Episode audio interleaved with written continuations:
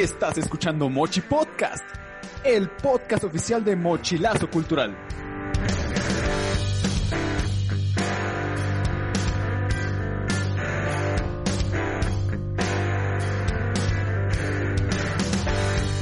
Y en esta ocasión, transmitiendo desde la Ciudad de México y desde todo el país, desde diferentes rincones, gracias al coronavirus, tenemos en vivo a nuestra iconóloga favorita, Julieta Ramos. ¿Cómo estás, Julieta? Hola, hola, ¿qué tal? ¿Cómo están? Aquí con ustedes grabando de nuevo. Excelente, excelente. Y desde el sur de la República Mexicana, en aquella isla donde forever es viernes, tenemos al señor Francisco Mundo. ¿Qué onda, Frank? Hola, ¿cómo están? Buenos días, finalmente grabando. Después ¿Cómo de tres todos? horas de intentar grabar, aquí estamos, aquí estamos. Y por supuesto, a nuestro productor teatral, el ídolo de las multitudes, el señor Alejandro Mora. ¿Qué onda, Alex? Gracias, gracias, gracias a todos. ¿Cómo están? Ya, ya este, mi internet ya se le quitó el coronavirus. Ya podemos transmitir todos. Venga. Excelente, excelente. Pues bien, este, en los temas de hoy fueron temas sorpresa. Nuestros colaboradores no saben cuáles son los temas, entonces vamos a ir platicando acerca de nuestras propias experiencias. Pero la pregunta que lanzo al aire, una pregunta al azar, es ¿Les ha pasado algo raro en sus viajes? A ver, váyanle pensando porque mientras le van pensando y nos van comentando sus experiencias de cosas raras que les hayan pasado en sus viajes o cosas raras que hayan visto ustedes en otros viajes o de otros viajeros, este, pues les voy comentando alguna experiencia que una vez yo les platiqué, que una vez en carretera, por ahí se me poncha la llanta del coche, eh, estábamos, no sé, a 38, 40 grados en la carretera de Playa del Carmen a Cancún y de repente me quedo, se me poncha la llanta y me quedo ahí a media carretera y avanzo y me estaba yo deshidratando, avanzo unos pasitos y me encuentro un, un, un botellón de agua, sí, un botellón de agua Eso, como si hubiese llegado caído del cielo, ¿no? Y este, y abro, y abro, eh, y me acerco y veo que el botellón de agua estaba, estaba nuevo, relativamente tenía todavía su, su sellito, ¿no? Una, una cosa rara, por cierto. Y también veo una jicarita ahí, como para poderle echar agua a esa, a esa jicarita. Y pues eh, eh, estaba, estaba fuerte el, el calor, yo me estaba deshidratando, pero qué curioso que justamente en donde estaba ese botellón de agua se hubiese ponchado la llanta del coche, ¿no? Y como esas Oye, eso fue en la experiencias así 307. extrañas, perdón, Eso fue en la carretera 307. Exacto, en la, en la carretera bendita o maldita, ya saben ustedes, la carretera esa de Playa del Carmen, de Tulum, ¿no? Va, y ahora ya está más, ya la Ah, ampliaron. Es toda la Riviera. Pero esa, esa está, tiene hasta su nicho para los este, aluches. Esa Ándale, carretera su- tiene un, su- su debajo de un puente los- tiene un nicho. Los O sea, es como entrar a, entrar a la, como una casa de terror, es la carretera del, del terror. que- Sí, Pues, de hecho, hay es una carretera recta. carretera, ¿no? Más bien es una dimensión desconocida. Oye, ¿y no será que de- ya llega un punto donde dices, así como en el desierto, pierdes conciencia y te empiezas a imaginar un chingo de cosas? Puede ser, puede ser, a lo mejor No, este, lo que pasa es que hay mucho tráfico. En esa carretera, en esa carretera se circula muchísimo, muchísimo tráfico y hay gente, pues obviamente turistas que no saben muchas veces eh, cómo manejar en esa zona y siempre hay accidentes. Han hecho varios puentes este, peatonales precisamente porque hay,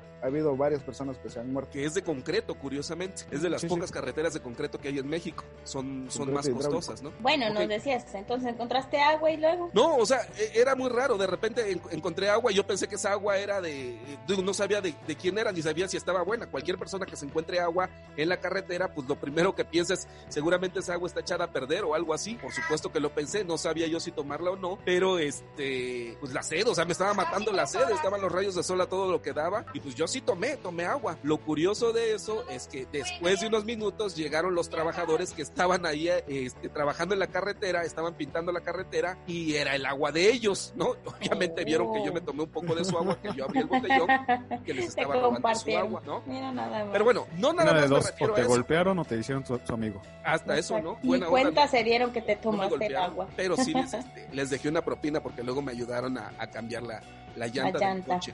Pero digo, como esas cosas raras, este, o algo más extraño, algo que este, que tenga que ver con, con el turismo negro o ese tipo de cosas. ¿ustedes recuerdan algo, algo que les haya pasado? No, pero ayer yo vi un eh, triciclo de mi sobrina que se movió. Oye, sí está bien raro eso, ¿eh? Está sum- suma- sumamente... Yo sé, yo sé que no fue en un viaje, pero no estoy seguro de que no andaba yo en un viaje así como interno. Quién sabe, porque nunca había visto algo así. Perdón, síganle. Este, yo hace muchos años estaba más jovencita y fuimos al, Ah, al- pueblo de mi papá, más bien de mi mamá. Entonces ahí pues es muy famoso porque pues hay brujas y todo ese tipo de cosas. Entonces esa noche, no, es en el Estado de México, en un pueblito que se llama Pate, en el municipio de Acambay. Y este, y justamente nosotros éramos puros niños los que estábamos ahí, pues, chamacones, ¿no? Y se este, veían como eh, esferas de luz en las entre las montañas y ya en la noche cuando estábamos durmiendo ya para irnos a dormir pues hubo una como dos ojos rojos que fueron bajando de la escalera pero por el exterior de la habitación eso es como lo más tétrico que nos ha pasado y pues todos gritamos al mismo tiempo porque se nos quedó viendo ahí a través de la de los de los vidrios de la puerta. Oye Julieta, pero, tú que andas en el rol, tú que andas este siempre con los con llevando llevando gente en tus recorridos, acuérdense que Julieta es guía de turistas, entonces siempre anda en el rol. Este, nunca te ha pasado nada, nada extraño. No me refiero a cosas sobrenaturales, me refiero a cosas raras que de repente a alguna de las personas con las que vas este, les haya pasado algo. Pues casi eh, a mí me ha tocado más esotérico un poquito, ¿no? O en este, borracheras o ese tipo de cosas. No, siempre han sido de forma muy, muy consciente y tengo muchas anécdotas de eso y muy similares, pero así raras, raras, no. no, se me ha dado. Extraordinarias y maravillosas. ¿Te acuerdas de la carretera que está, eh, que conecta Tulum con Cobá y esa zona de Río Lagartos y toda esa zona? Exactamente. Que ya, es, ya ahí es Yucatán, ¿no? Sí, es la, zona ya, la frontera. Bueno, no sé si han visto que en la carretera luego hay anuncios que dicen no deje piedras en el pavimento o algo así. Y uno dice, bueno, ¿quién, quién carajos va a ir dejando piedras? ¿no? ¿Para ¿Por, qué, como, ¿Por qué dejan ese anuncio? Bueno, una vez veníamos eh, manejando de Tizimín, no, de Valladolid hacia Playa del Carmen. Y era, no sé, 10 de la noche tal vez. Y en la carretera iba una persona dejando piedras en el camino. O sea, dejando piedras literalmente sobre el pavimento. Y Chiquitas. Este, no, piedras de lo que le cabía en la mano, eran rocas bastante grandes y pensamos que a lo mejor quería hacer una barricada, algo para robar, pero que se te aparezca un cristiano a media, medianoche dejando piedras, digo, bueno, ahí el porqué de estos anuncios que dejan en la noche, ¿no? Oye, pero ¿para qué eran las piedras? No sabemos, iba cargando piedras el tipo y las iba dejando haciendo un camino de piedra. ¿No, ¿no sería que este que quería provocar algún accidente? Eh, pero regularmente, bueno, si eso fuese, dejarías haciendo una barricada eh, de manera, bueno, no dejando pasar los autos, pero él los iba dejando en la orilla. Ya, ya, ya. ¿Para ah, qué dejas piedras en, en la calle? Miren, les comentaba esto de los de las cosas raras que nos pasan en los viajes porque estamos viviendo en un mundo raro, se están viviendo cosas muy extrañas. Ahorita con lo del coronavirus y todo esto, con lo de la pandemia, digamos que no estamos en una situación tradicional, no estamos en nuestra cotidianidad, por eso el tema de eh, cosas raras en el turismo. Y a partir de eso también hay algunas tendencias como lo del turismo negro, ¿ubican ustedes el turismo negro? Explícanos, profe, Que es, este, hasta hay una serie en, en Netflix que habla de eso, ¿no? De Dark Tourism, que son viajar por morbo. Y a eso me refería con cosas raras, que la gente no nada más viaja por cuestiones de atractivos turísticos tradicionales, playas, cosas naturales. Sí, no, vivir experiencias, ¿no? ¿Cómo? Vivir experiencias raras. Vivir experiencias raras, viajar por morbo, ver a la gente sufrir, ver a viajar a los lugares donde ha habido desastres naturales, viajar este también, por supuesto, a, casas embrujadas y ese tipo de cosas, pero también esta tendencia de pasar fronteras este de manera ilegal es una de las tendencias del turismo, del Hay un tour que, que hacen precisamente en la frontera, de, te inscribes y te llevan y te hacen caminar por el medio del desierto, te quitan el agua, te asaltan, te agarra la migra, pero todo es un tour controlado, ¿no? Exactamente. Sí, ah, igual que los recorridos en casas de, donde te espantan, o en los mismos cementerios de noche. Cementerios hay muchos. Oigan, aquí en la, y si hay videos, ¿eh? Si hay videos. Ustedes escucharon de la, de la Mijangos. Ajá. Y... de Mijangos. Ajá, había mucho, hablando de esas experiencias, muchos, tanto queretanos como gente de otros lados que venían a Querétaro, querían ir a visitar la casa de la Mijangos, treparse, y creo que después ya la acercaron y toda la cosa. Este, pero yo nunca he escuchado así a alguien que diga, ah, se, se escuchan los niños o algo por el estilo. Pero ahora la experiencia sería mejor porque resulta que la, mija, la Mijango ya salió de la cárcel y se mm. supone que regresó a esa casa. ese es un buen chisme. en Veracruz hay una, la de, la de Río Blanco, ¿no? ¿Tienen escuchado esa, la de que no puedes dormir dentro de la, de la casa? A ver. A ver. Se supone que, que si tú es una casa abandonada, obviamente, que si tú logras pasar la noche dentro de esa casa, eh, te quedas con la propiedad, pero por alguna extraña razón o algún eh, ente que vive ahí, si tú tratas de dormir en esa casa, amaneces al otro día fuera de, la propiedad. De la casa, órale. Sí, sí, sí, sí, lo había escuchado. De hecho, por ahí hay algún video de, de algún youtuber que pasó la noche ahí. El Lo que pasa es que llegó y no sabía quién la regalaba. Porque creo que la historia es esa, ¿no, Frank? Ajá. Ajá, sí, sí, algo así. Es una leyenda, pues. Una Sí, o leyenda sea, la, historia es de que si tú puedes, logras pasar toda la noche ahí, te regalan la casa. Y esta persona pasó la noche ahí, este, sí no. escuchó muchas cosas raras y todo, pero pues nunca supo a dónde dirigirse para ver este, quién, ¿Quién es le daba la casa? la ¿no? casa. ¿No? Qué barbaridad. ¿No? Pero sí, por ejemplo, hay gente también hay que otra que viaja, perdón, Ajá, adelante. no es que Sí, hay sí, gente sí. que viaja, por ejemplo, para ser maltratada, ¿no? Mm, Y esto que abren en, en Halloween, estas, estos lugares extraños que abren como por una semana en Halloween, en la temporada de Halloween, este, para gente que quieren que la escupan, que le avienten sangre, que la golpeen, que la maltraten. Qué ¿no? Como la masoquistas, casa del ¿no? terror. de filias de todo tipo. Qué barbaridad, eso no me la sabía. Hay restaurantes- negro. Hay restaurantes donde te sirven, te sirven mal a propósito. De, ese es el atractivo que, que tú vas a ese restaurante y la comida te la sirven, te la avientan o te traen otra cosa que tú no pediste o te, Y te gritan sirven en... o sea, Oye. eso que Ajá. Pero es eso, vivir experiencias. O sea, también, por ejemplo, en el entretenimiento en vivo, justamente se busca disruptir a través de cosas distintas. Y es que hay para todos. O sea, público, lo que nos damos cuenta es que hay para todos y es rentable. Sí, de hecho. hay alguien que lo pague. Ajá. Sí. Mientras haya gente siempre que lo- está el curioso, el que tiene- demanda. Claro, por supuesto, las cosas existen porque hay. Hay lugares, por ejemplo, en. Chernobyl, ¿no? Que está la Mm. posibilidad de visitar el lugar y pues ahí vas con tu contador gay ahí Exacto. viendo la radiación y pues eso sí es extremo, ¿no? Porque pues en una de esas agarras un cáncer ahí. También en Fujigama, creo que es en Japón, Sí. también puedes ir a visitar donde fue la explosión hace un, no sé, en el 2005 por ahí. Y este, y- eso ya, digo, puedes incluso enfermarte, ¿no? Pero ya es vivir al extremo, ¿no? Oye, Julieta, ¿tú irías, este, por ejemplo, a Chernobyl? ¿A, a echarte un tour en Chernobyl? No, la verdad no, porque yo aquí les cuento entre nos Ajá, a ver, platícame. A ver. que de familia tenemos como cualidades psíquicas, entonces tenemos esa Yo facilidad sabía que este tema iba a salir. de, de ver este pues cosas muy feas que a mí me ha costado mucho tiempo superar y dominar, ¿no? No, la verdad no. No, yo me arriesgaría porque sensibilizas más tu, tu aura y tu tercer ojo y todas esas cosas. O sea, pero tú Sí. tienes entonces este perfil, tú tienes algo, Sí. algo de eso, Sí, así es. algo de, Sí, de manejo de Bueno, energía. pero es que si, si vives en el va a pegar eso.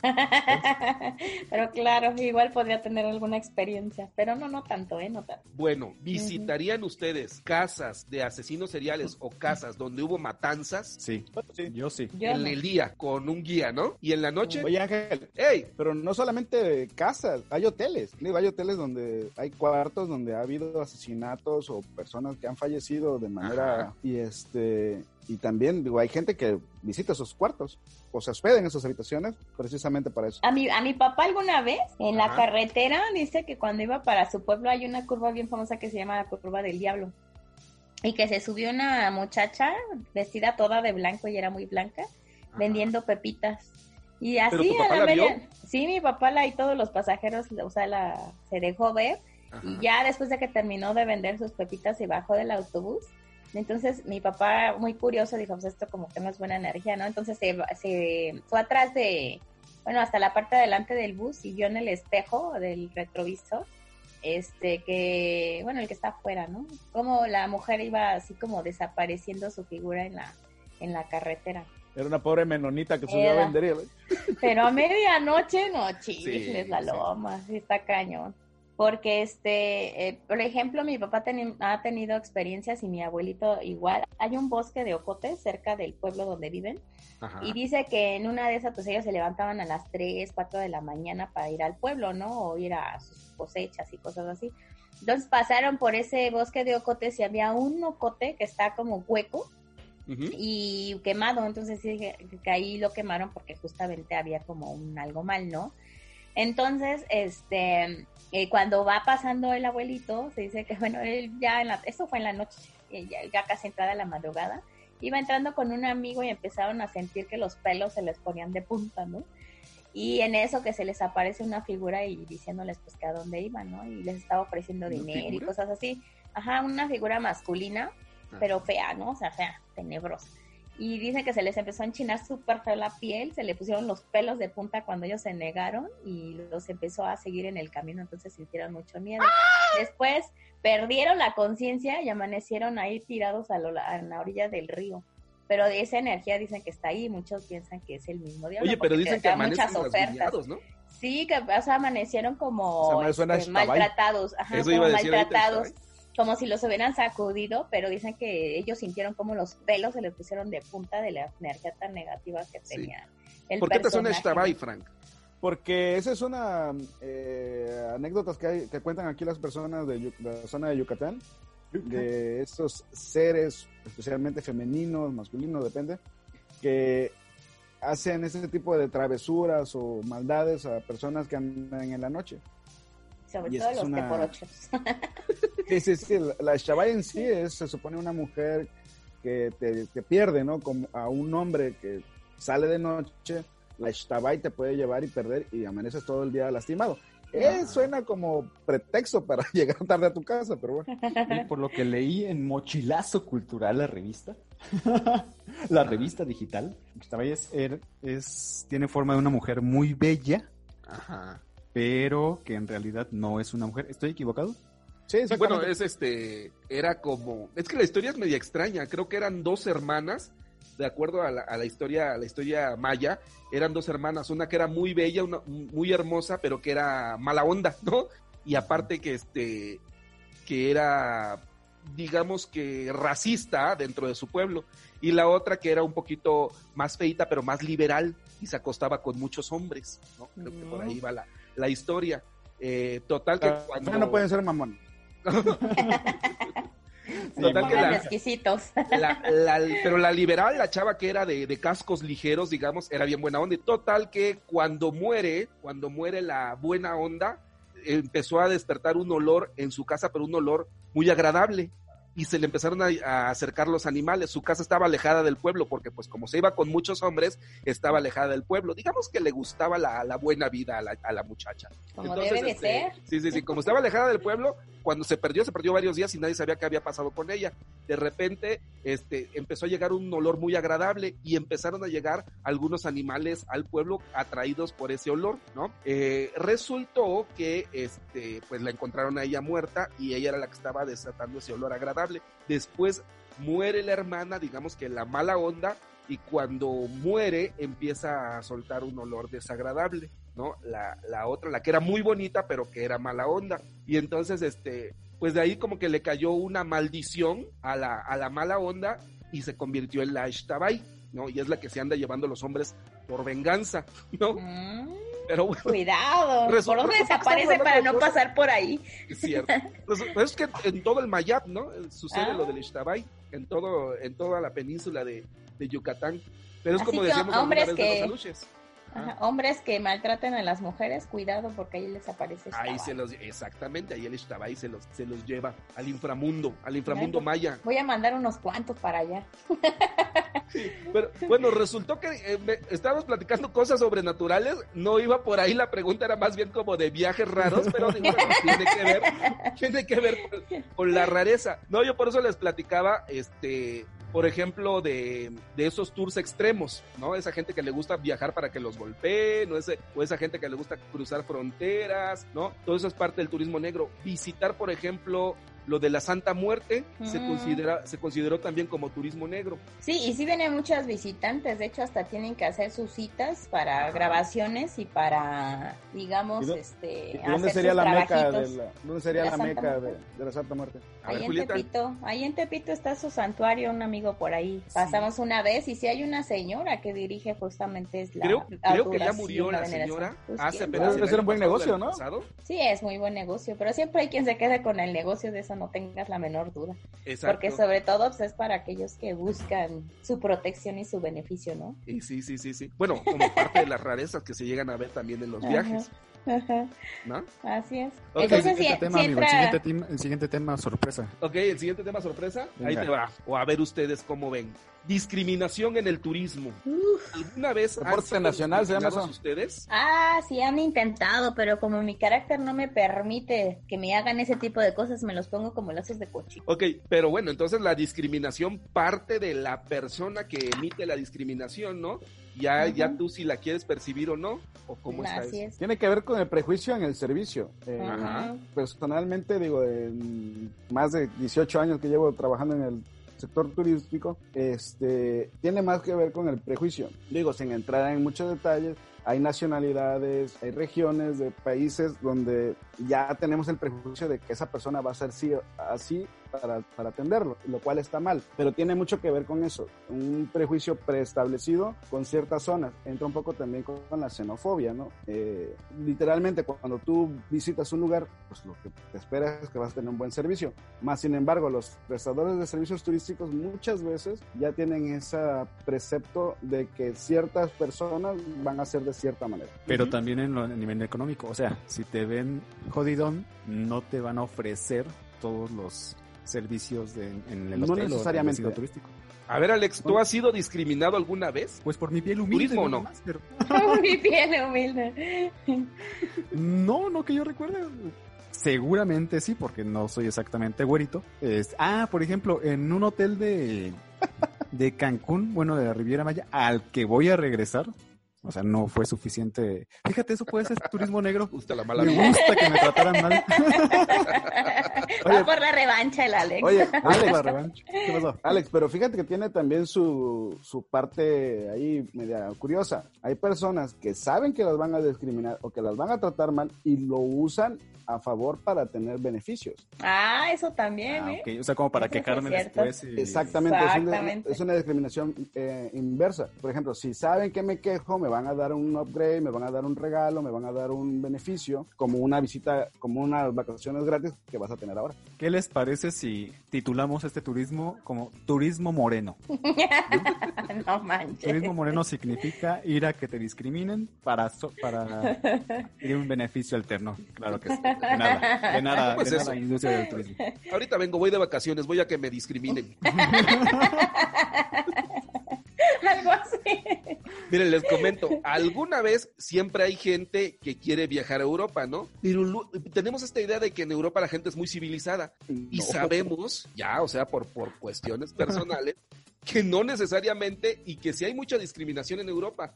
Miren, les comento alguna vez agarrando un, un trenecito ahí en, ahí en Madrid, una señora me, este, casi que me empujó y me hizo, ¡shu, shu, shu! Hazte para allá, ¿no? Y yo le preguntaba, es que, y yo todavía preguntándole de buena onda a la señora, oiga, este es el, el que me lleva a la, a la estación, a la, a- no sé qué estación estaba yo buscando, y, y la señora, no, no, no, y me empujaba y, y hacía como que yo me fuera para, para allá, ¿no? Yo sí lo sentí como medio extraño, no sé si la, no sé si la señora este, tenía algo mal en la cabeza, o, o de plano si era discriminación contra mí. Pues Eh, es que ahí- por tu rostro árabe, por eso, man. Exactamente. Tiene eso iba- nombre de cara de talibán. Tengo, tengo cara de talibán, ¿no? Y luego, este, a lo mejor, este, por, por ahí iba. Pero también me pasó muchas veces, me, me ha pasado así como que, este, precisamente por ese rostro de talibán, por eso cuando salgo llevo mi banderita de México, ¿no? En, en la mochila. Y ahí entra otro aspecto de la discriminación o del prejuicio, es por edades, porque actualmente los millennials, la gente más joven, ya no lo ve como políticamente correcto. Entonces, las personas mayores tienden a ser más discriminatorias, tienden a, te- a tener más prejuicios en cuanto a raza, piel o idioma, incluso de nacionalidad. Eh, Justo, pero, por pero ejemplo, a- así crecieron y ahora es casi Sí, es un cambio generacional. Pero te Exactamente. digo, entonces ya tiene que ver con prejuicios también generacionales. Sí, Oye, de Frank, hecho ¿a ti te- también. ¿te han discriminado alguna vez? Uh, un montón de veces. pero, pero yo no tengo problema para... O sea, es que uno siempre entra en una minoría. Porque quieras o no, siempre vas... cuando hay un grupo de personas, siempre va- o vas a estar dentro de una minoría. Ya sea porque estás bajo de estatura, porque tienes la piel oscura, por tu nacionalidad. Entonces, todo, todo tiene... Todos entramos en una categoría. Aún cuando estuviéramos en, no sé, en Europa y pones un grupo de mexicanos, entonces ya entras dentro del, del paquete de mexicanos. Y ahí van a entrar de todos colores, sabores y, y de tamaños. Entonces, todos en cierto modo, aunque no lo percibamos, estamos dentro de un factor de discriminación. Por lo mismo que decía, por cuestiones generacionales, por cuestiones de, de, de zona. Y eh, sí, claro que sí me han discriminado varias veces. Principalmente, por ejemplo, eh, cuando un servidor llegó a vivir aquí a, a Playa del Carmen, en Playa del Carmen, era una época donde las personas podían andar caminando guaraches de playa en playa, no había cover, no había entrada. Eh, podías ir de, Bermuda, de como quieras, y no había ningún problema. Era un turismo más este chancludo, por llamarle de algún modo. Hippie. Más hippie, ¿no? Más, eh, bueno, en fin, en casos que ahora, como te ven, te tratan. Si no llegas con ropa de marca, si no llegas, que traigas el poder adquisitivo para pagar un cover, entonces pues no entra. Entonces ya también tiene que ver con una cuestión completamente de, zona. Y este, y sí, ahora ya no te dejan ni pasar. O sea, simple sencillamente sabes que no puedes entrar. Nos, reservamos, el derecho de admisión. Exactamente. Yo creo que ahora con este maravilloso suceso del coronavirus, maravilloso por, ser sarcástico evidentemente, ahí comenzó a existir un nuevo tipo o un nuevo este, nicho de discriminación primero a los asiáticos y casual, tal vez por primera vez, al menos aquí en México, a los europeos. A los americanos. Ajá, ¿cuántas veces ahora no te le, no, no te alejas de un europeo, o sea, de un güerito o algo así, para no quererte contagiar? No todos, obviamente, pero no sí todos. Es un... Por ejemplo, aquí en redes sociales eh, pasó algo muy curioso. Regularmente en páginas que son de personas extranjeras que ya viven, que son residentes aquí de Cozumel, ahora se les dice que se regresen a su país, que hacen, que hacen aquí están, consumiendo, están consumiendo nuestros servicios, van a consumir nuestros hospitales. Entonces ya empieza una este, discriminación. inversa. Ajá, a lo, que no, así a, lo, que no se estaba acostumbrado, pero y, tampoco está padre, pues. No, no ni siquiera como venganza. No, me refiero a que ahora es un fenómeno distinto y se dio de un día para otro. Eso fue lo más, Hay una, hay una publicación que vi por ahí que decía, es un buen momento para regresar en barcos y en aviones a reconquistar este lo que hemos perdido, ¿no? Durante las conquistas y demás. Pero Básicamente. Sí, pero por ejemplo, eh, yo que soy guía de turistas y me ha tocado manejar con distintos grupos, y sí reconoces muchos perfiles, pero sí se necesita mucha madurez para que pues también digo no no cataloguemos que porque un grupo ecuatoriano se se portó de cierta manera todos van a ser igual. Aunque por supuesto los argentinos tienen el mismo comportamiento la mayoría y digo la mayoría. Se tenía que decir y se dijo. Se tenía que decir y se dijo. Sin embargo he encontrado argentinos maravillosos no muy dadores muy este buena onda y todo. Y por ejemplo sí puedo decir que hay turismo muy pesado como ese adiós a todos los, los, este, chilenos a los podcasteros de Argentina y de Chile los vamos a extrañar mucho. No, o sea, me refiero a esos argentinos que son como la diferencia, ¿no? Entonces eso te invita a que conozcas a los grupos y, también los trates conforme se comportan. Y a lo que voy es a lo siguiente, que sí a lo mejor podemos ser chaparritos, morenitos, lo que quieras, pero también la actitud abre muchas puertas. Y esto te lo digo, por ejemplo, porque apenas llevé un grupo ecuatoriano a Acapulco y el de la entrada me dice, ay, por esa hermosa sonrisa te voy a dar la cortesía. Entonces también uno por la actitud puede obtener muchos beneficios y por supuesto por la belleza, ¿no? Claro, claro. Oigan, pero entonces, hay que ser la hermana de, de, No, la hermana de la Hay que ser Exacto. la dócil. Sí es un hecho de que, que para nosotros en México, eh, hablando como mexicanos, como sociedad, la, discriminación es un deporte nacional y no lo tomen a mal. Ahí les va. Nosotros venimos de la educación que nos dio durante mucho tiempo el, canal hegemónico, donde estaba bien pegarle al gordito. Donde estaba bien fregar al, al pobre, donde eh, me acuerdo de las películas como, no sé, este, los angelitos negros, ¿no? Todo, todo, esa, todo eso entró en nuestra, en nuestra mente, nos educó durante toda una generación y por eso es que vemos muy normal, ¿no? Que es discriminar a las personas. Por eso repito, las personas que ya están con una edad más, más jóvenes, digamos de 20 para abajo, ya lo ven como una cuestión de políticamente incorrecto, lo cual, repito, es una cuestión de generacionalidad y se ve reflejada en los servicios turísticos. Sí, y es así que, por ejemplo, Ángel, este, yo hemos manejado justamente cursos de capacitación para justamente aminorar estas cuestiones, ¿no? Eh, que es justamente el servicio al cliente, un buen servicio al cliente en donde pues también no haya pretensiones por parte del prestador de servicios, sino simplemente una atención que vaya basada en la educación y por supuesto en una buena actitud de servicio. Oye Alex, ¿qué pasó? Por ejemplo, en el teatro, el teatro es este no me descuerda, que no me en el que se maneje mucho la élite o es solo un mito. Y más en los musicales. a ver, vamos a, vamos a hacer dos comentarios. El primero respondiendo a tu pregunta un poquito, pues antes yo creo que sí era percibido tanto por la sociedad como por muchos creadores, no todos, como algo elitista, porque, o como algo pues que no era merecido para todos. Espectadores porque lo aceptaron o se agacharon y dijeron, ah, sí es cierto, nosotros, para nosotros no es eso.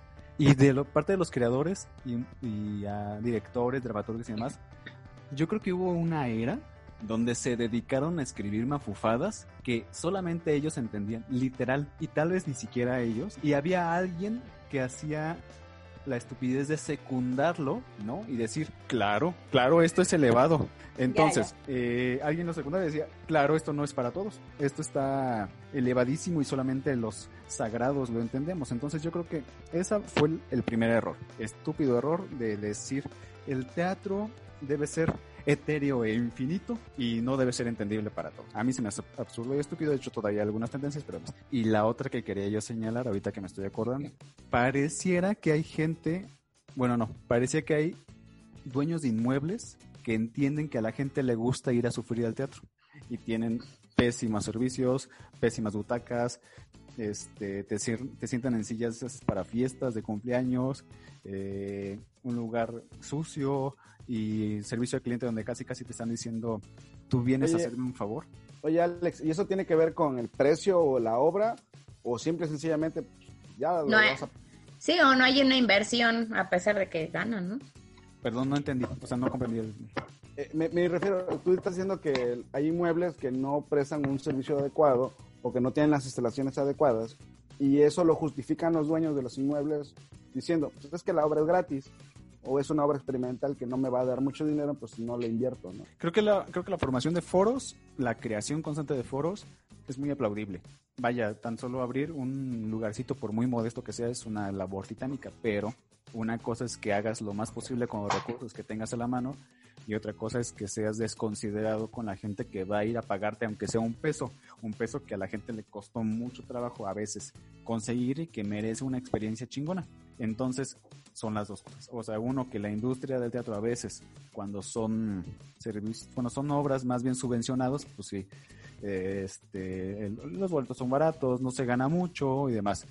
Se hace lo que se puede, pero en el teatro comercial a veces, la mayoría de ocasiones, pues no hay pretexto y hay muchas veces que los costos son elevadísimos y la gente te quiere tener adentro de un saloncito caluroso con el otro así respirándote en el oído y, y es absurdo, eso es horrible.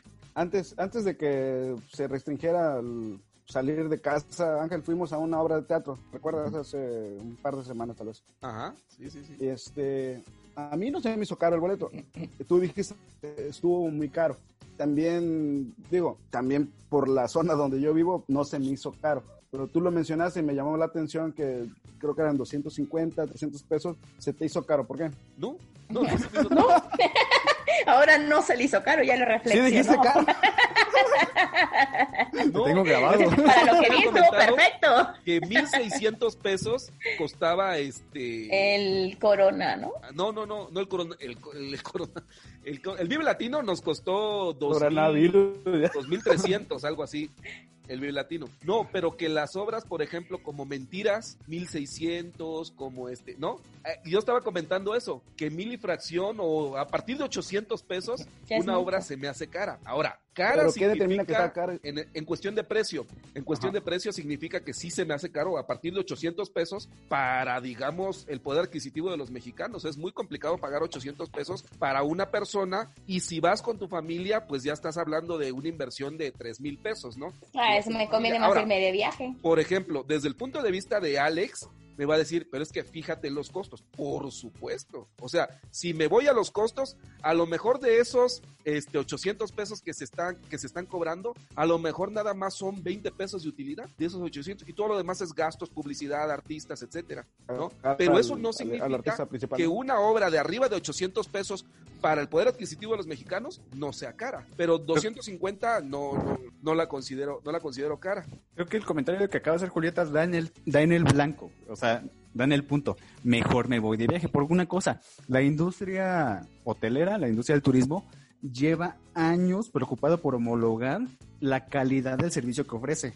Entonces, ponle que hay alguien que da un servicio pésimo, pero el 90% de los hoteles, destinos y demás ya han entrado en esta lógica de que van a brindar una experiencia distinta, completa, con una sonrisa cuando te reciben y demás. Y es algo que la industria del espectáculo en general muchas veces aún aunque para allá vamos, aún padecemos, o sea, aún cojeamos de ahí. Eh, el, el costo del boleto, como tú dices, Ángel, se debe a muchos factores y entre ellos es los gastos de, operación y la inversión y demás que son altísimos. Sin embargo, a veces no es tanto, y creo que esa es una llamada de atención para todos nosotros, no es tanto si va a, si va a costar caro o no. Generalmente cuando pagas, por ejemplo, para ver una obra de Ocesa, aunque pagues 1.600 y 3.000 pesos, no sales diciendo, ah, me sentí robado. No, generalmente dices, pagué la experiencia y este chingón y es algo que volvería. Vaya, no es algo, ese tipo de cosas no es algo que la familia mexicana haga cada semana, pero sí es una experiencia que puedes planear una vez al año, dos veces al año, ahorras, juntas y vives eso.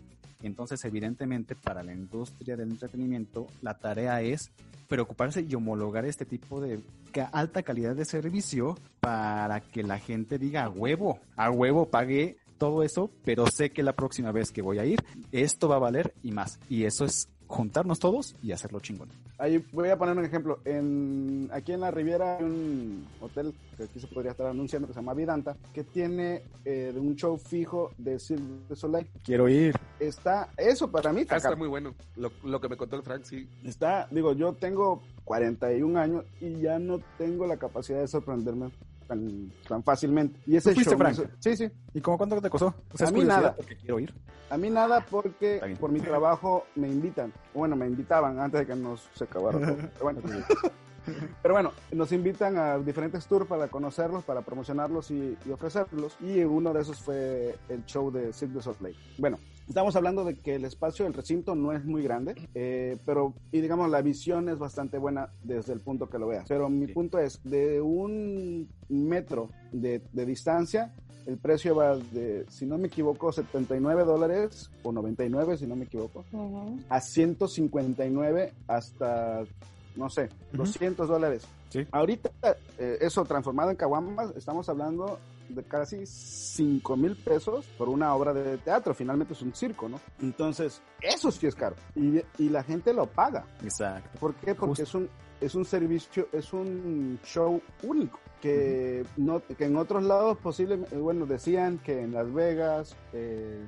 en Canadá, el show es muchísimo más caro que aquí está barato. Entonces es, es el espectáculo lo que vende. Entonces, ¿qué, es caro? Para mí, por eso cuando eh, eh, Ángel me dijo, no, pues es que está más, está más o menos caro. Digo, no, está regalado. Pues aquí, por ejemplo, llegan a, lo más cercano a esa Cancún, llegan a Cancún obras de teatro como, no sé, La Risa en Vacaciones, no sé, un nombre así.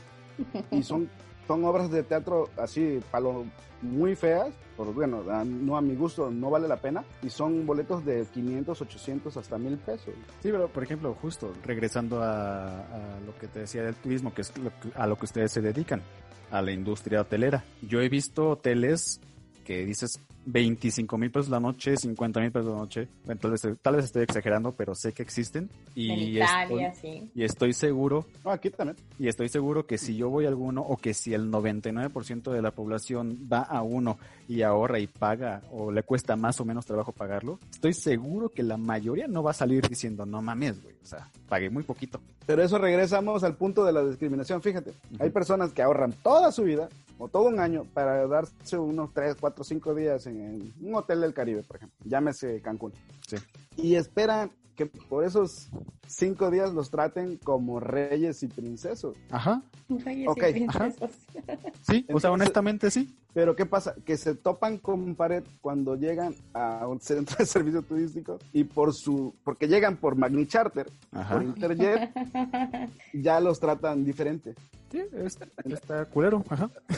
Está culero. ahora hasta la lo bueno es que lo bueno es que los teatreros no vemos, lo bueno es que la mayoría de los teatreros no vemos que la gente llega en el metro o en, el pecero. o en el camión o, en su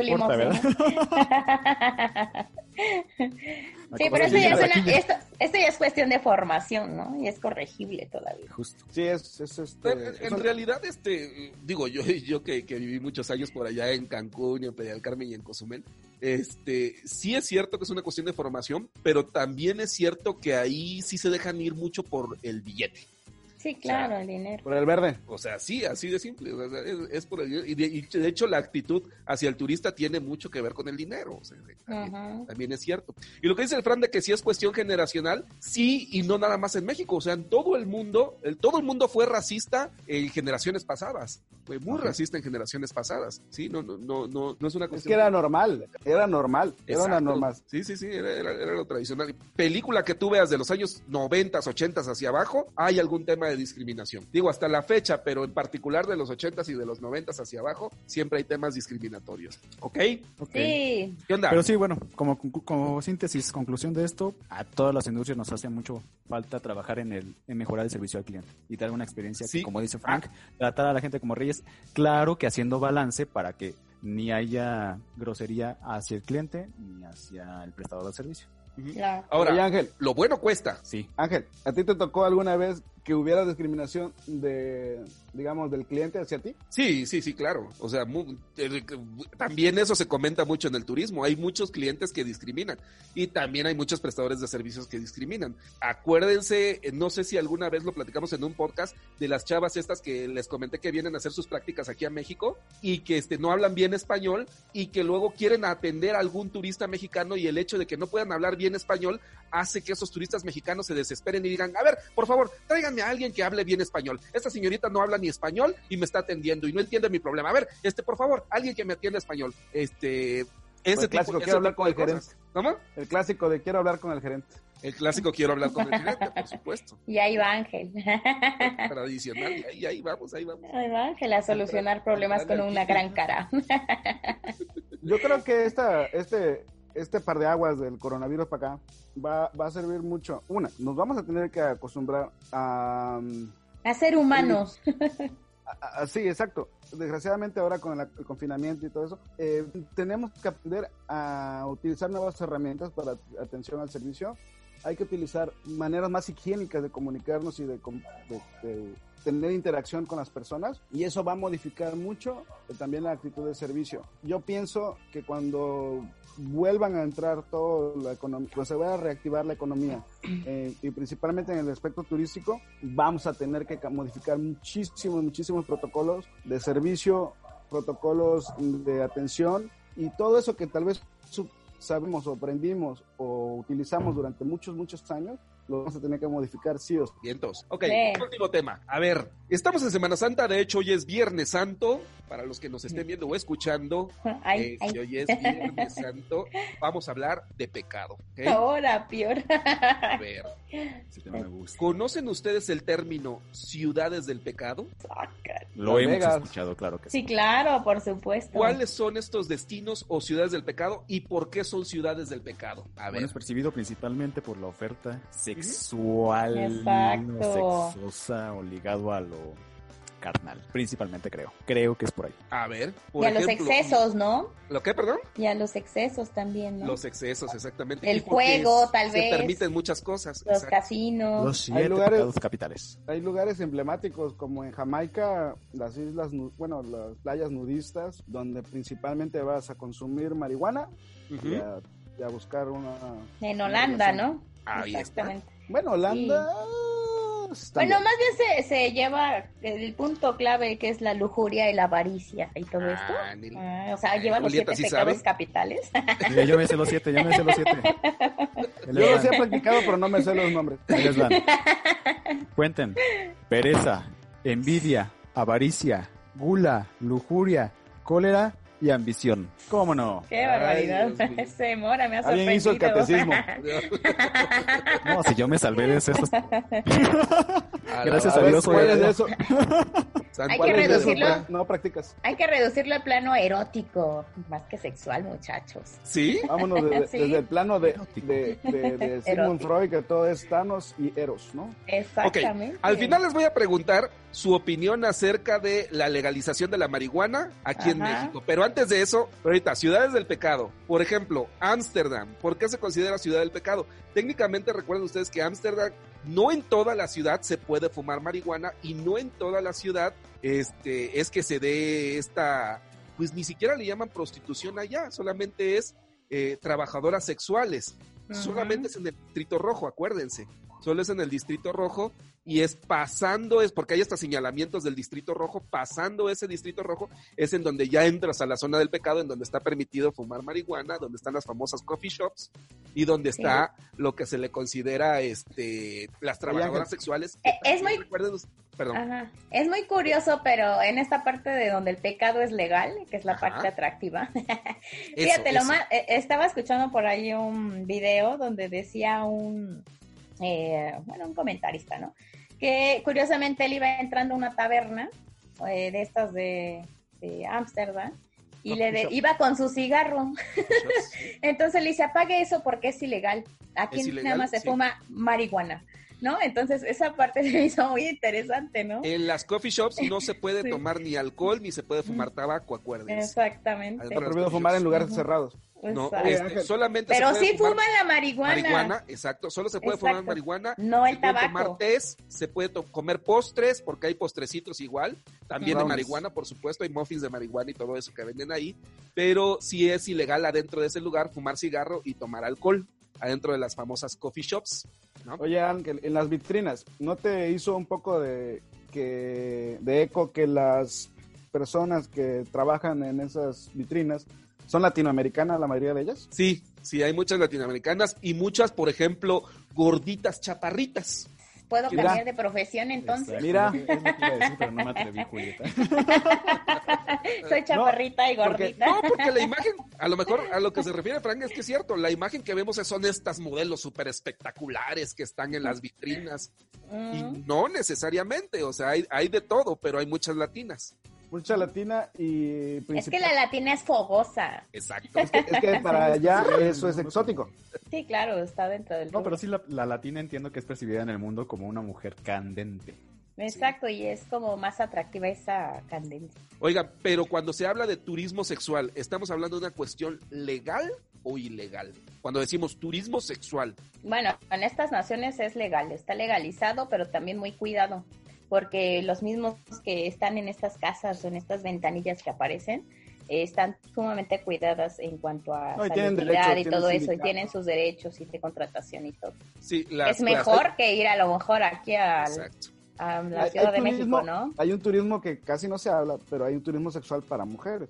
En playas de África eh, es, un catálogo abierto donde los muchachos, los jóvenes, se ponen a hacer ejercicio regularmente sin, sin camisa y las señoras, principalmente europeas, españolas, inglesas, alemanas, escogen a la persona que quieran, con la que quieran pasar el, su rato. Luego me pasas el dato, ¿no, Frank? Sugar Milk.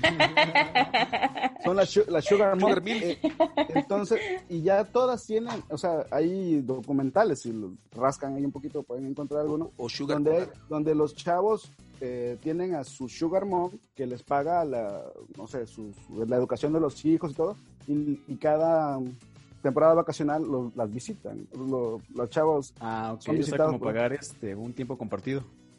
Literal. muy buen punto. Digamos Literal. que comparten más que el cuarto, pero bueno. ok, ok. De hecho, de hecho sí, nada más este, acuérdense ustedes, para los, los que desean viajar a estos lugares, por ejemplo en Ámsterdam, eh, es ilegal decirle a una mujer prostituta. Claro. Y te pueden multar si le dices a alguna mujer. Porque en Ámsterdam hay mucha gente también que habla español, precisamente por eso, porque Sí, por este, hay muchos cercanía. latinos. ¿No? Exactamente. este, el término prostituta es ilegal y sí es cierto, como dice Julieta, están, tienen un sindicato y son muy protegidas por el gobierno, tienen algo similar a lo de Infonavit, tienen guarderías y nada más pueden trabajar cuatro horas al día, no pueden trabajar más de cuatro horas al día. ¿No? Oye, este, Cuestiones ¿dónde legales. dices que puede uno aplicar para eso? Son muy buenos beneficios, oye. Sí, tiene, tiene- tiene buenos, buenos beneficios. Y otra cosa que hay que decirle a, los, a las personas que vayan a visitar, no tomen fotos, te pueden meter en muchos rollos. Exacto. Exactamente. Sí, no la yo. Un uso y disfrute al momento. Sí, no, no, no. No, y este, o sean muy discretos porque sí se puede meter en muchos problemas. No está permitido tomar fotos a las vitrinas. Muy bien, muy bien. Esto, Vamos y la pregunta de los Ah, perdón. 64 mil que hicimos hace rato, la legalización de la marihuana en México. Por ejemplo, como destino turístico, hablando de Playa del Carmen, de Cancún, ¿creen que se puedan volver en una zona en donde en esa zona se permita el consumo de marihuana de manera, ¿cómo se le llama? De entretenimiento. Ya existe, se llama Tulum. Lútica. Tulum, ¿eh? ¿Y es legal? Ese es el Pues es socialmente permiti- permisible. Exactamente. Pero la ley todavía Claro. no lo, no lo permite, ¿no? O sea, sería como la zona roja de México, del país. Claro, o sea, es Pues, que aquí en el DF también hay diferentes zonas. Aquí. Lo que pasa que a diferencia de Europa, Europa tiene pues cierta cultura y civismo, pero aquí en México ya lo, agarría, lo agarrarían más como vicio por la formación y la estructura. Por esa Sí, por la tendencia, estructura. Yo me no la veo imagino que viable. Julieta no lo aceptaría. No, Es, ajá, porque la gente no Frank. se comporta. Y Frank está del otro lado. Yo supongo que para Yo él lo pongo bien, problema. bien clarito, bien clarito. Un servidor fumó durante 10 años, tal vez. ya Eh, salieron sus trapitos. Te y soy, soy, soy alcohólico conocido, no, no soy, soy borracho Social. conocido, no alcohólico. Entonces, hagan un mapeo mental de cuántas, no sé, Oxos, eh, Six o la tiendita de la esquina donde vendan alcohol y cigarros, alrededor en su cuadra por lo menos. Y ahora pregúntense de todas las personas que conocen en su cuadra, cuántos de ellos fuman y toman. El, el que esté ahí no quiere decir que lo vas a consumir. Es un pensamiento sumamente paternalista el decir, es que se van a drogarlas. No, Cierto, si cierto. están los cigarros, no todos los van a fumar. Si está el alcohol, no todos lo van a comprar. No, pero esa mayoría, esa minoría también a veces es irresponsable y lo lleva al vicio, ¿estás de acuerdo? No es Pues, también tan, No, tan así, de No, que lo no. van a consumir con Ahora, medida ahora, o ahora. algo así. Venga, venga, de debate, venga, de debate. Lo que creo que Frank está eh, poniendo en la mesa es que el problema ha sido la prohibición claro. desde antes. Vaya, si no hubiese existido jamás esa pro- prohibición de entrada, ahorita no sería un tema de discusión. La clave está en que el alcoholismo en las playas no es un tema de discusión ahorita. La gente puede tomar en la playa sin problema y más o menos lo hacen otras personas. Algunos a partir de estar ebrios pueden tomar actitudes irresponsables, pero así lo puede tomar cualquier persona en sus cinco sentidos. Pues a una persona en juicio. Otra- sí, otra de sí- hecho Mora tiene razón porque lo prohibido llama más la atención, ¿no? También. Ahora, o sea, no sé si quieres romper la- la regla. han tenido curiosidad de cómo se nació la prohibición de la marihuana, que fue de Richard Nixon, o sea, por un problema de la comunidad afroamericana y se volvió una manera de controlar a ese sector, ese sector de la, de la población americana. Y en México, pues, para variar, retomó esa actitud también de prohibicionista. Oye, Frank. dígame. ¿Tú estás a favor de que se legalicen también. todas las drogas o no? ¿O hay alguna droga que tú no permitirías que se legalizara? O que se permitan Pero todas, todas. soy- Estoy hablando de soy- heroína, cocaína, marihuana. Ajá, yo, Francisco Mundo, ¿quién soy para prohibirte que tú hagas algo que te que considero O sea, si tú Tú estuvieras en la política, hacer lo que tú no la prohibirías, no prohibirías Claro, nada. nada. Porque somos No. seres muy libres. Solo lo asumiría si fueran personas responsables. Pero tenemos el libre albedrío. Incluso la gente católica dice, tienes Pecador. Eres un pecador. Yo sí. Pues tal vez para, digamos que hacerle más carnita al debate, lo que tal vez se puede manejar a partir de ahora es como con los fármacos, que son drogas, drogas también, donde Claro. es por con- Controladito. controladito. ¿A qué me refiero? Hay un especialista que te dice, puedes consumir tanto para que esto no te traiga pues problemas alternos. Tal vez esa es una manera, o sea, se- así como la penicilina, así como Hay que dejarlo como está, como está el alcohol. No tienes que, no tienes que brincar mucho. Mayores de 18 años, lugares establecidos. eh, Exacto. o sea, Controlado, un poco controlado. La regulación ya existe. Que está penado, que es, que es contra la ley darle a un menor de edad eso. controladito, ya existe. Ahora simplemente es perderle, perder ese, ese velo, quitarse ese velo de encima de que el que exista va a generar eh, consumo. Eso es mentira. Por ejemplo, hay otro tema que, por ejemplo, eh, va muy de la mano, los casinos. No, que los casinos generan prostitución y generan drogadicción y bla, bla, bla, bla. Existen los casinos. En todos lados existen los calientes y todas esas maquinitas y no pasa nada. Lo único que son un montón de señoras ahí sentadas con sus maquinitas y no pasa absolutamente nada. O sea, es simplemente el, el velo, el miedo eh, eh, social y generacional que existe de que, de que los problemas vienen con, la, con el consumo. Claro que no. Hay personas mucho más adictas al café, a la Coca-Cola, o al Ángel, este, al cigarro, al alcohol. Saludos, dice. El azúcar es un veneno. La gente no tiene ningún problema de consumir toneladas de azúcar diarias. Pero bueno. Muy bien, Alex. ¿Qué pasó? ¿A favor de quién está? Creo que ya puse mi postura, pero eh, no, no, este, yo no prohibiría, como te dije hace rato, ni- ningún estupefaciente o droga o psicotrópico, pero sí en pro de la salud o de medio menguar la salud de los que lo consumen, eh, como sociedad, como medidas regulatorias de sociedad, pues sí, los más dañinos en, en, en montón, en medida, en, en volumen, pues sí medirlos tantito. O sea, por ejemplo, la cocaína, la piedra, Heroína. la este, heroína, que son más dañinos a- en volumen y a la larga, pues tal vez sí. O sea, tal vez sí que haya especialistas. O sea, sería una nueva profesión, quizá, ¿no? Oye, De- por ejemplo, el, el pueblo quechua, que, que come la hoja de, de coca en Bolivia y todas estas zonas, Sí.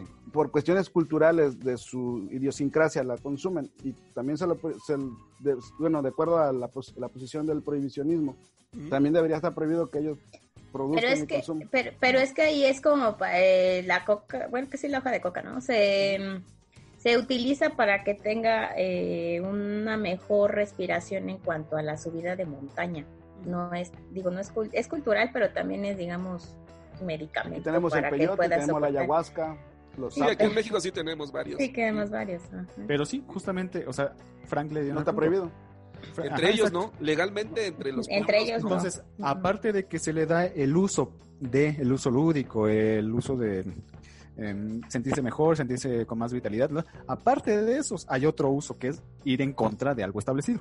Y eso es un, es un uso Inherente al ser humano. Perfecto. Y tú, Ángel, te matas hable, hable y no. Nada más se está sacando los No, trapos al no, sol yo y estoy, ya. yo estoy eh, igual en contra de cualquier imposición. Yo, si estuviera Como el horario de a verano. nivel legal, liberaría todo. Más Yo ahorita. no consumo más que Coca-Cola, ¿no? O sea, mi droga es Nada la más. Coca-Cola. Chingo de azúcar. Fuera, fuera de eso, marihuana, cocaína, nunca la he consumido, no se me antoja ni nada, pero sí creo que la gente debe de tomar sus propias decisiones, no tanto imponérselas, entre más se las imponen, más se ven tentados, como hemos dicho los cuatro, ¿no? Oye, Ángel, ¿y a poco Yo no lo liberaría estado- todo. Ok. No has estado frente a la marihuana más de 15 veces. Sí, claro. ¿Y la has mis fumado, no? ¿No? ¿No? Y no se me antoja, de hecho. Yo nada más de paso cuando mis vecinos andan ahí. Y por ejemplo, nuestros amigos de la maestría, que son muy culturosos y todo acá, también son bien grifos, ¿no? Ah, eso sí. Yo también he tenido Fuertes alumnos declaraciones grifos. de Ángel, Abraham Sí. Chávez. Sí, Y es no, y no, pues, nu- nunca, se, nunca se me ha antojado, la verdad. Es que también hay que ver, porque luego cuando, por ejemplo, los alumnos iban así, después de su fumadita, se les iban las cabras al monte. Estaban exponiendo y se quedan, y se le va la cabra, se le va. también hay, Hay daños cultura- al cerebro, hay, Hay, daños. cultura- hay culturas que no comen carne. Hay culturas que no toman café. Hay religiones que prohíben el café. Porque todos finalmente son cuestiones culturales, repito. Yo no digo, por mí que consuman lo que quieran, mientras no hagan daño a a un segundo o un tercero. Ni a sí mismos, esa es la regla. Bueno, pues qué buen capítulo, oigan. ¿Dónde nos pueden seguir escuchando? Claro que sí. En Facebook pueden encontrarnos como Mochilazo Cultural, también en Instagram como Mochilazo Cultural, en Twitter como arroba mochicultural y pues recuerden también eh, ubicarnos en YouTube en Mochilazo Cultural. ¿Ok? Excelente. Excelente. Vámonos. Bien, pues esto fue el Mochi Podcast. El podcast oficial de Mochilazo Cultural. Chao, bye. Adiós a todos. Bye. Manténganse positivos, manténganse sanos. Adiós. Yeah, bye.